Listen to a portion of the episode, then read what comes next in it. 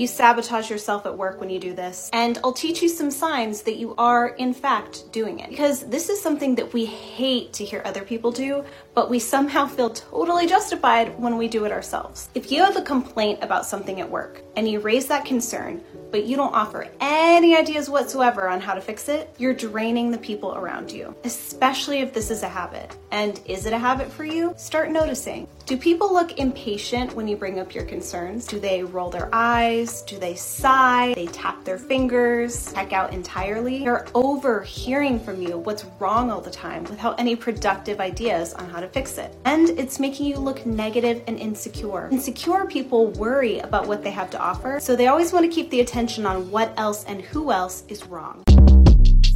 Short Cast Club